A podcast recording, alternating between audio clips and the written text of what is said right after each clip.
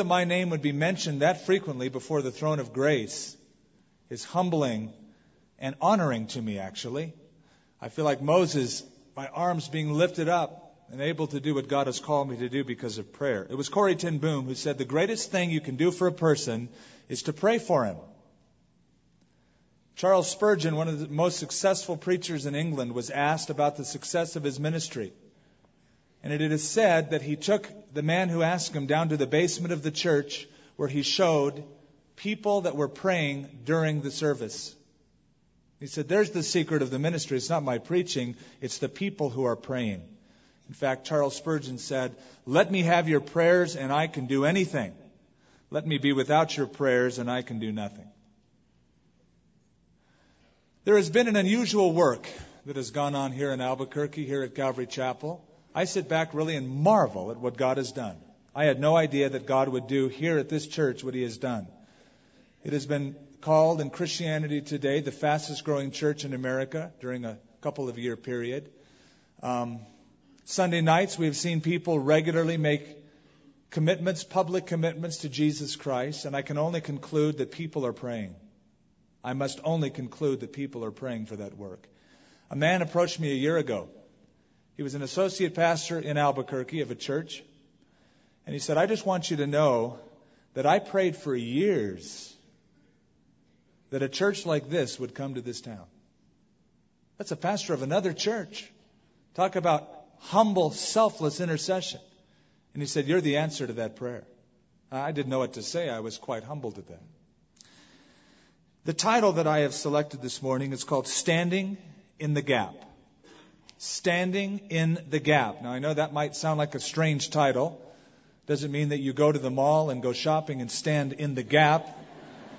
what I mean by that is I'm referring to intercession, praying for other people, that there are gaps that need to be filled. The title is out of the book of Ezekiel where God says, I looked for a man among them who would build up the wall and stand before me in the gap on behalf of this land so that I would not have to destroy it, but I found none. The idea is that God was looking for a leader who would stand in the gap between the wall of leadership. There was a hole in that wall. There was not a leader who would stem the tide of destruction. And God was saying it only takes one person to stand in the gap. But God said, I found none. The gap that I am referring to this morning is the gap of prayerlessness, perhaps. Perhaps there are gaps in our wall that leave us vulnerable to the attacks of people. And if only there were people praying for us, or if only we were praying for certain other people, if those gaps were filled, perhaps that would stem the tide. I asked my wife for permission to read a short little excerpt from her 1981 prayer journal that she kept on a daily basis, things that she would pray for, things that would come into her mind. And it is dated April 2nd, Tuesday, 1981. That was a time where I had just asked her to be my wife. And it seemed that we were going through some rocky times. I proposed to her, but I said, I feel like God is calling us to Albuquerque, New Mexico. And it was a real difficult time. We were making adjustments to the idea that we would be living together as a married couple, that we'd be moving from the Holy Land, Southern California, and coming out to Albuquerque. We didn't know anything about it. And I came to a point where I said, I don't know if we should get married. I don't even know if we should move. Maybe we should just stay right here and get grounded. This is our sort of place of protection. It was very difficult. And in that little jot, that prayer journal, she said, Lord, if there was ever a time that I needed intercessors, it's right now. And I pray, Lord, that you would lay Skip and myself upon the hearts of our friends. I said, honey, I've got to share that. You were praying that God would raise up people to pray for us. And he must have done it. In 1 Timothy chapter 2, which I've had you turn to, the apostle Paul in writing to this young minister says, Therefore I exhort or urge, first of all, that supplications, prayers, intercessions, and giving of thanks be made for all men, for kings, and all who are in authority, that we may lead a quiet and peaceable life in godliness and reverence, For this is good and acceptable in the sight of God our Savior, who desires all men to be saved and come to the knowledge of the truth. I want you to notice the first verse, the emphasis that Paul lays upon this activity, the priority of praying for people. He says, I exhort first of all, or the most important thing you can do as a matter of priority is to pray. It should be something that requires top billing in our lives. As you set your priority of activities, the first thing is prayer. The first thing is prayer. A successful industrialist addressing a group of executives, he said, I have found that there are two things that people have trouble doing in their lives. And that is, first of all, thinking and then acting out things according to their priority structure, things of first importance. According to Paul, the most important thing you can do is to pray, first of all, or first order of importance. Why is it so important? Well, one person said, much prayer, much power. No prayer, no power. It's a little bit disconcerting that we can announce banquets, retreats, concerts, special movies, and crowds will swell. Announce that we're going to have a prayer meeting. And what happens? it's not seen as that important or urgent. One person said that Sunday morning attendance indicates the popularity of the church. Sunday evening attendance indicates the popularity of the pastor. Prayer meeting attendance indicates the popularity of Jesus Christ. First of all, order of first importance. I've even been to so called prayer breakfasts or prayer luncheons. About the only thing we prayed for is the food. It ended up to be a fellowship banquet or a fellowship breakfast or even a Bible study, and those are great events. But it was named a prayer breakfast. There are lots of people who speak to men about God. We call that preaching. There's lots who speak to men about men. That's called gossip. But there are few who speak to God about men. That's intercession. That's standing in the gap for people. I would like to address for just a few moments those in leadership, specifically pastors, those who might be listening to this tape or a radio broadcast, or if you're here and you're a pastor, a pastor of this church, one of the associates. God raised you up for the distinct purpose of having you stand in the gap for the people of this fellowship. It is a priority. In the early church, when the leaders were tempted to get involved with programs and planning, because certain widows were neglected at the daily distribution, the apostle said, It is not fitting that we should leave the word of God to serve tables. Select seven men from among you to do the job, but we will continually give ourselves to prayer and to the ministry of the Word of God. It's obvious that prayer is an important activity on God's agenda. Is it our important activity? Is it our priority? Or is prayer not the first resort, but the last resort? Well, I've tried everything else in the owner's manual. It doesn't work. All I've got left to do is pray. No, first of all, and I think if it would become our first resort, it wouldn't have to become our last resort. Next, in the same verse, he speaks of the variety of prayer, four different kinds supplications, prayers, intercessions, giving of thanks, be made for all men. First on the list is supplications. What do you think of when you hear that word? You probably think of strong, loud crying, which the word can imply. Bartimaeus, when Jesus was going through Jericho, said, Son of David, have mercy on me. And they said, Be quiet. And he cried out louder, Son of David, have mercy on me. But the word supplication in this verse could be translated request. It means a request based upon a felt need. A request based upon a felt need. Prayer begins with recognizing need inadequacy. That's why we come to God because He can meet the need. our need and the need of other people. Supplication. There was a, young boy in India who saw a holy man praying by the river Ganges. Watched him for some 20, 30 minutes. Finally approached the older man and he said, Would you please teach me how to pray? The old gentleman studied that kid's face for some time. And then he grabbed his hair and forced his head underwater. After several moments, when the little kid got loose, he said, Why'd you do that? And the man said, You just got lesson number one in prayer. When you long to pray as long or as much as you longed for air while your head was underwater, I can teach you how to pray. But it begins with knowing that you have that inadequacy and that need. Supplication. I have a need, and therefore I come before the Lord. Now, we're good at this. This part of prayer is no problem. I find that I can readily and easily engage in conversation with God about me. I'm in touch with my needs. God, it's me again. I need this. I want that. On and on. Now, that's not bad. I don't want to diminish that form of prayer. Jesus commanded it. Ask, and you shall receive. We should come before the Lord and bring our requests. In fact, Jesus was amazed that his disciples wouldn't do it.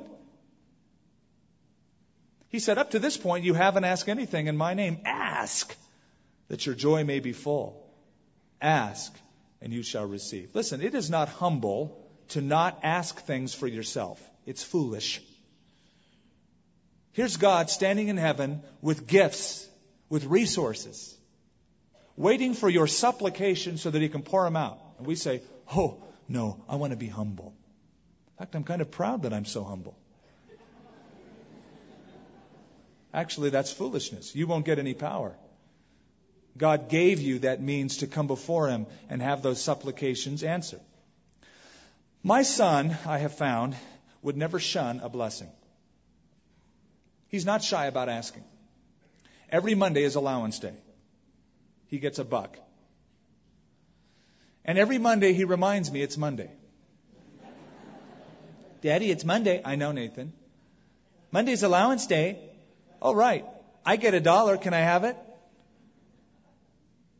He's not shy about asking. Every toy store he comes in. Daddy, can I have a toy? Now, I don't always buy him a toy, but he'll always ask. Yesterday we went to the mall. He said, Dad, can we go to a toy store too? I said, I don't know, Nathan. He said, Tell you what, Dad, if we go to a toy store, I'll try really hard not to ask you for a toy. Do you think it worked? Nope. God invites us to supplicate, to have a felt need and to bring that need before Him. That's good. But it's not all there is to prayer. If that's where we spend all of our time, we have an imbalanced prayer life. So Paul uses another noun. Notice the next word, not only supplications, but prayers. What does that mean? sounds like a general term for any kind of praying.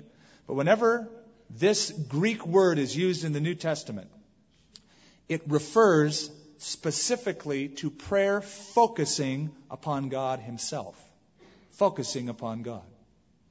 That's how Jesus told us to come to God. He said, when you pray, you say, Our Father who art in heaven, hallowed be your name. I recognize who I'm speaking to. I recognize his concerns. I'm speaking to God. I'm not speaking to the city council. I'm not speaking to the president. Not going to do it. Like to, can't. But I'm speaking to God who has absolutely no limits. He has no Congress. He has no one who's going to veto what he wants to do. He's God, and more than that, he's my personal Father who loves me and has my interests at heart. And so I come to him in a balance. I have my needs, but at the same time, my prayer needs to focus upon God and his concerns to seek first the kingdom of God. Mature Christian prayer is balanced. It's not heavy on one end or the other. It's balanced. I'm concerned about myself, but I'm concerned about God as well and others. When I was a baby, my only form of communication was wah. That's all I knew how to say. I couldn't articulate any words. When I was hungry, wah. When I needed my diapers changed, wah.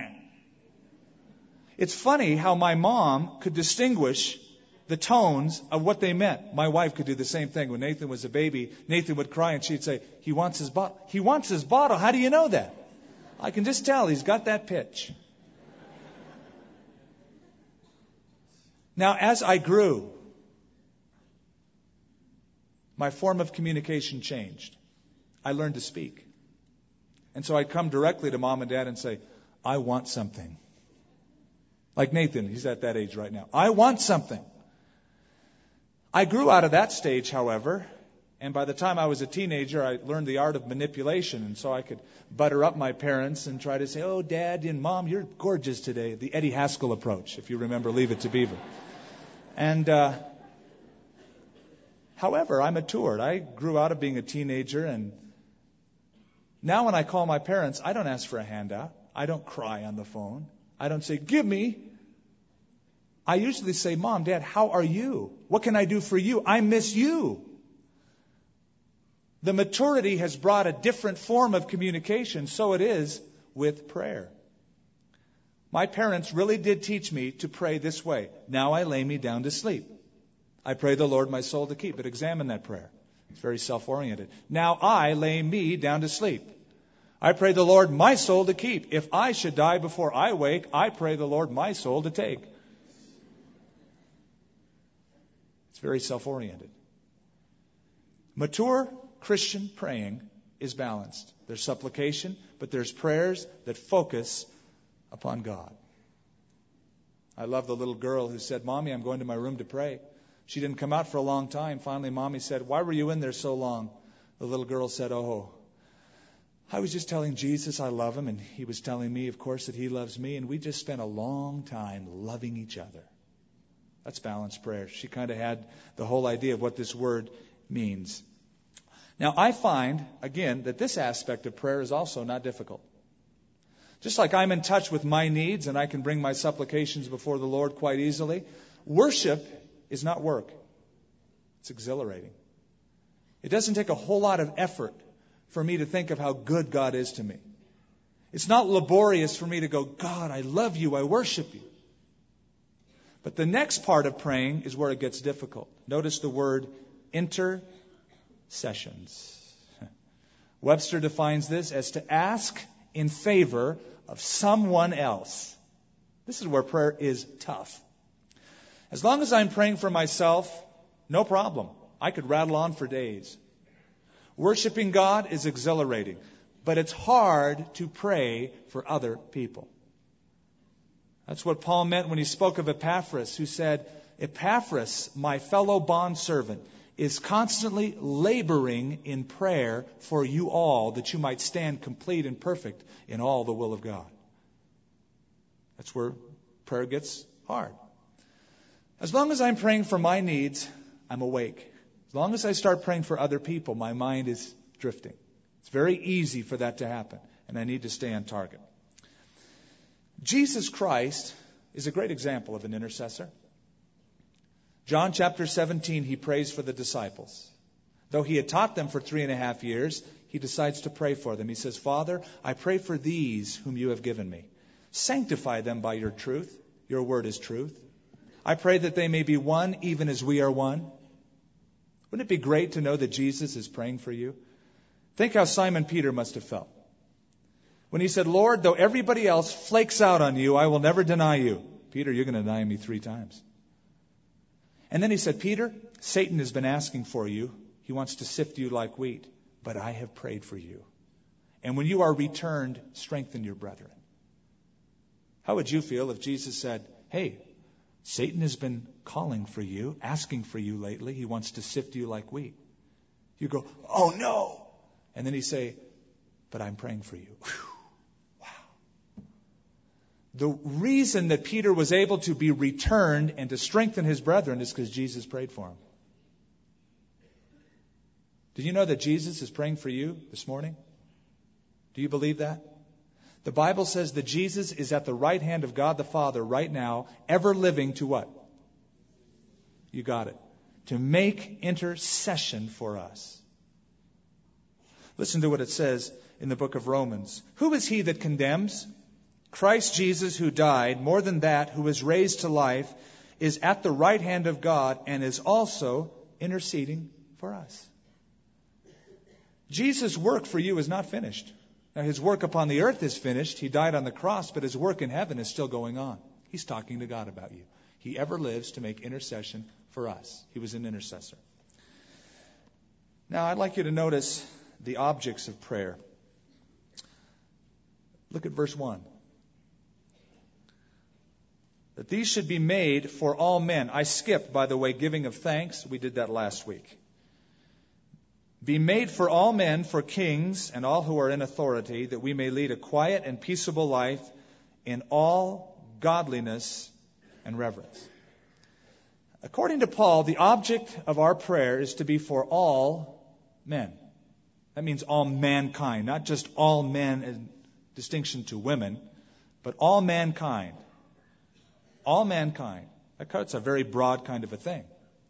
Paul prayed for individuals and he prayed for churches as well, for all men. So far, you may be thinking, well, I do pray for my church and I do pray for my family, my Christian brethren, like Paul the Apostle did. But let's broaden all men. How about your enemies? Wouldn't that fall into the category of all men? You know that if you would pray for your enemies, you wouldn't have very many of them. Your heart would be changed and turned toward them. Jesus said, Pray for those who persecute you and spitefully use you. Pray for them. Did he practice what he preached? What was his first prayer on the cross? Father, forgive them, for they do not know what they do. I don't think that would have been my first prayer, actually, honestly. I said, Father, smite them, judge them. They deserve it. No, Father, forgive them for they do not know what they are doing. There have been many times where I've been so angry at a person and God taps me on the shoulder and says, You're a hypocrite. You need to pray for your enemy. And I would suggest that you make a list, not a hit list. And if you've got a hit list, turn it into a prayer list. And watch God soften your heart. One pundit from the past said, Earnest intercession will be sure to bring love with it. I do not believe you can hate a man for whom you habitually pray. If you dislike any Christian brother, pray for him doubly. Not only for his sake, but for your own sake, that you may be cured of prejudice and saved from all unkind feeling. All men. Pray for all men. That would also include, according to Paul, the government. Lord knows we need it now. Notice it says, For kings, verse 2, and all who are in authority, that we may lead a quiet and peaceable life in all godliness and reverence. This verse has special application to us right now. As you're looking at the debates, as you're wondering and praying who you should vote for, we need to be praying for this nation. It was Edward Hale, when he was chaplain of the U.S. Senate, that was asked by one person, Dr. Hale, do you pray for the senators? He said, No. I look at the senators and I pray for this country. Now, we need to pray for this country, but we also need to pray for the people who lead the country, even if you don't like them. Even if you say, I didn't vote for him, or whoever makes it into office, I didn't want him in office, respect the position, even if you don't respect the person. Do you know that when Paul wrote this letter, who was on the throne in Rome? Caesar Nero, the one who killed Paul the Apostle later on, the one who persecuted Christians, who took Christians and poured tar upon their bodies and made them living torches. He says, Pray for those who are in authority that we might leave, lead a godly and a peaceable life. I think Christians more than ever need to be on their knees in prayer for the revival of this country. And I think that means personal repentance, like Nehemiah. God, renew my own heart, revive my own heart, shake away my own apathy. Start revival with me. Begin it in my heart and renew this nation. Second Chronicles 7 still applies. If my people who are called by my name will humble themselves, pray, seek my face, turn from their wicked ways, then I will hear from heaven I will heal their land. I will forgive their sin. When I read the scriptures, I'm a little bit worried as to the future of this nation because in end time prophecy, I don't find our nation mentioned. That could be A, the United States allies itself with the Antichrist in the end times. Two, and they're destroyed by God. Two, we lose a nuclear conflict and we're not a significant power. Or three, this nation turns to God in revival. And when Jesus comes back for, for his church, so many of us are gone that we lack that political prominence that would cause us to go astray in the last times. I would pray for the third option. That a massive revival would sweep this land. We can't count on it, but we ought to be praying for it, for our own nation. Now I want you to look at verse 4, because I think when we say praying for all men, that means praying for unbelievers. Verse 4 says, Who desires all men to be saved and come to the knowledge of the truth. I thank God for the people who prayed for me. There was a lot of people who decided to gang up on me in prayer. They said, Look at Skip. He's wasted, man. He's a case. Let's pray for him. And the Holy Spirit responded to those prayers. Charles Spurgeon once wrote, Do you say that you have nothing to pray for? What? No children unconverted? No friends unsaved? No neighbors who are still in darkness? What? Live in London and not pray for sinners? Until the gate of hell is shut upon a man, we must not cease to pray for him. And if we see him hugging the very doorposts of damnation, we must go to the mercy seat and beseech the arm of grace to pluck him from his dangerous position. Now, let me give you a suggestion. I have a prayer journal at home that has been a real help to me that divides up things to intercede for, things to pray for, on a weekly, daily kind of a basis. Number one, they suggest on Sunday you pray for the church, your church, the church around the world. Monday, you pray for the family, your personal family, families in the church to be strengthened, families in the nation to be strengthened. Tuesday, pray for the media. Of course, you might want to spend a little longer praying for that one. Wednesday, pray for the government. Thursday, for education. Friday, for business. Saturday, arts and entertainment. I think you pray a long time for that one as well.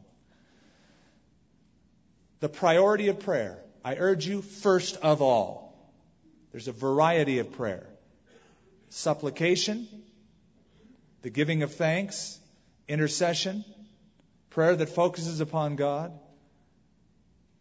But now I'd like you to look at the reasons for it.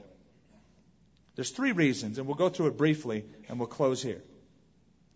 First of all, prayer is good. Notice what it says in verse 3 For this is good. What does that mean? It means that intrinsically, prayer is a good thing to do. It works. There's benefits to it. In fact, studies have been shown that people who pray regularly lower their stress and anxiety level. I'm not saying that's the reason you should do it, but there are side benefits to it. It is good. Secondly, it is acceptable, verse 3, in the sight of God, our Savior. When you pray, God is pleased. Do you know, speaking about that, that to not pray for people is regarded as sin in the scripture? Samuel the prophet stood before the nation as they asked him to pray and to teach them. And he said, Far be it from me that I would sin against the Lord in ceasing to pray for you. He knew that prayer was pleasing and acceptable to God. Prayer is good, it is acceptable or pleases God. And number three, stuff happens when you do it. It is effective. It works. Look at verse 2. For kings and all who are in authority, and notice the result, that we may lead a quiet and peaceable life in all godliness and reverence. God said, Jeremiah, call on me, and I will answer you, and I will show you great and mighty things which you do not know. It'll work. I'd like you to turn over to Acts chapter 12 for just a moment. I want to show you a good example of intercessory prayer working. Now, there's several of them in the scripture, but I think this is a classic. Acts chapter 12. Little background Herod the Great takes James the apostle, cuts his head off, puts Peter in prison. He's going to do the same thing to him. Now, look at Acts chapter 12, verse 5. Peter was therefore kept in prison, but constant prayer was offered to God for him by the church. Now that's the turning point of the story. He's in prison, but prayer was constantly made. And when Herod was about to bring him out that night, Peter was sleeping, bound with two chains between two soldiers, and the guards before the door were keeping the prison. Now behold, an angel of the Lord stood by him, and a light shone in the prison, and he struck Peter on the side, raised him up, saying, Get up quickly. And his chains fell off of his hands. And the angel said to him, Gird yourself and tie on your sandals. And so he did. And he said to him, Put on your garment and follow me. And so he went out and followed him, and did not know what was done by the angel. That what was done by the angel was real, but he thought that he was seeing a vision. And when they were past the first and second guard posts, they came to the iron gate that leads to the city, which opened to them of its own accord. And they went out and went down one street, and immediately the angel departed from him. And when Peter had come to himself, he said, Now I know for certain that the Lord has sent his angel and delivered me from the hand of Herod and from all the expectation of the Jewish people. So when he had considered this, he came to the house of Mary, the mother of John, whose surname was Mark, where many were gathering together praying. I love this story. They're praying. God answers his prayer, sends an angel. Peter doesn't know what's happening. He thinks it was just a dream, a vision. He thought it was the pizza he ate the night before. All of a sudden it dawns on him wow, this is real. He gets out of prison, comes to the house where they are interceding for him. The best part is yet to come. And Peter knocked at the door of the gate. A girl named Rhoda came to answer, and when she recognized Peter's voice, because of her gladness, she did not open the gate, but ran and announced that Peter stood before the gate. Now, poor Peter's out there saying, Let me in. Let me in. She sees him, doesn't let him in, goes back to say, Peter's here. But they said to her, You're nuts. That's what it means. You're beside yourself. Yet she kept insisting that it was so, and yet they said, It is his angel. Now Peter continued knocking. And when they had opened the door and they saw him, they were astonished. Now they obviously didn't pray with much faith. Lord, I pray in Jesus' name, spring Peter from prison. Here I am. I don't believe it. You're nuts. It's his angel. And they were astonished. But intercessory prayer worked. That's one of Paul's points in 1 Timothy chapter 2. It's good, it's pleasing to God, and it works. It works. In 1924, Dallas Theological Seminary was formed. They failed to calculate all of the costs, and within the first year, it was about to go bankrupt. The bank officials came to the office one day to foreclose on the property. On the same day, the president of the university, Lewis Sperry Chafer, gathered he and his men together in his office for prayer. He said, Gentlemen, intercessory prayer will work. Let's get on our knees before God. God gave us the seminary, God will keep it open. One of the men in that room was H.A. Ironside, Harry Ironside. Some of you recognize his name. He's written several commentaries. Ironside was sort of a country preacher, and he had a notorious way for praying. And when it got his turn to pray, he said, Lord, you own a cattle on a thousand hills. Would you please sell a few of them and send us some money? Cute kind of a way to pray. While they were praying, Lewis Sperry Chafer tells us the story.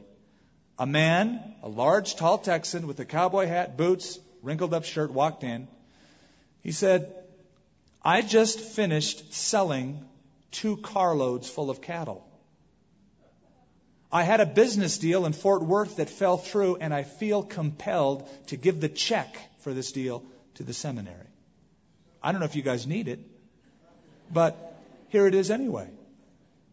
The secretary walks into the prayer meeting, hands the check, which happened to be the amount needed for the debt, to Lewis Sperry Chafer, the president. And he's smiling, interrupted one of the prayers. He said, Harry, God sold the cows. and they paid the debt. Does God always work that quickly? Oh, I wish He would all the time, but sometimes He'll say no or wait. Sometimes God will not answer our prayers that regularly, but it still works. Ruth Graham, the wife of Billy Graham, said, I thank God that God does not answer all my prayers. If He did, I'd be married to the wrong man several times.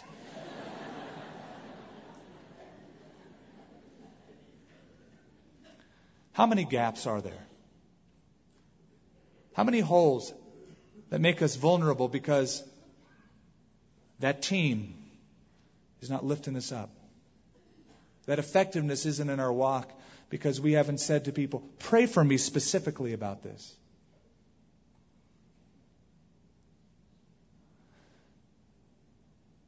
Some of you have been prayed for regularly. There's been a lot of people who've stood in the gap, like Bob sang this morning about his mother standing in the gap for him.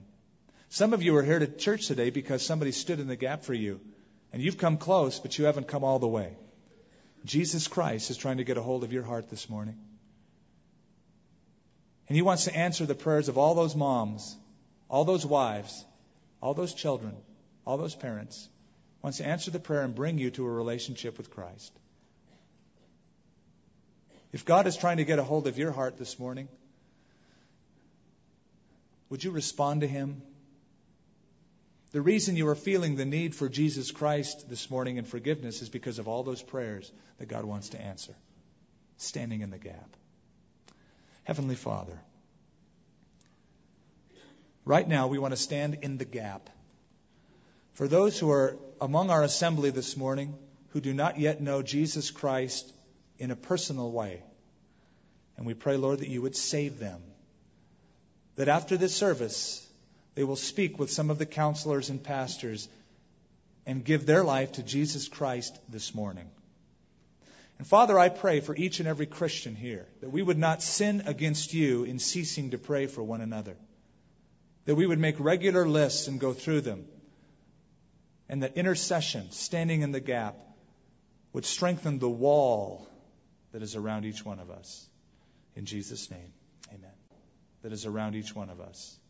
In Jesus' name, amen.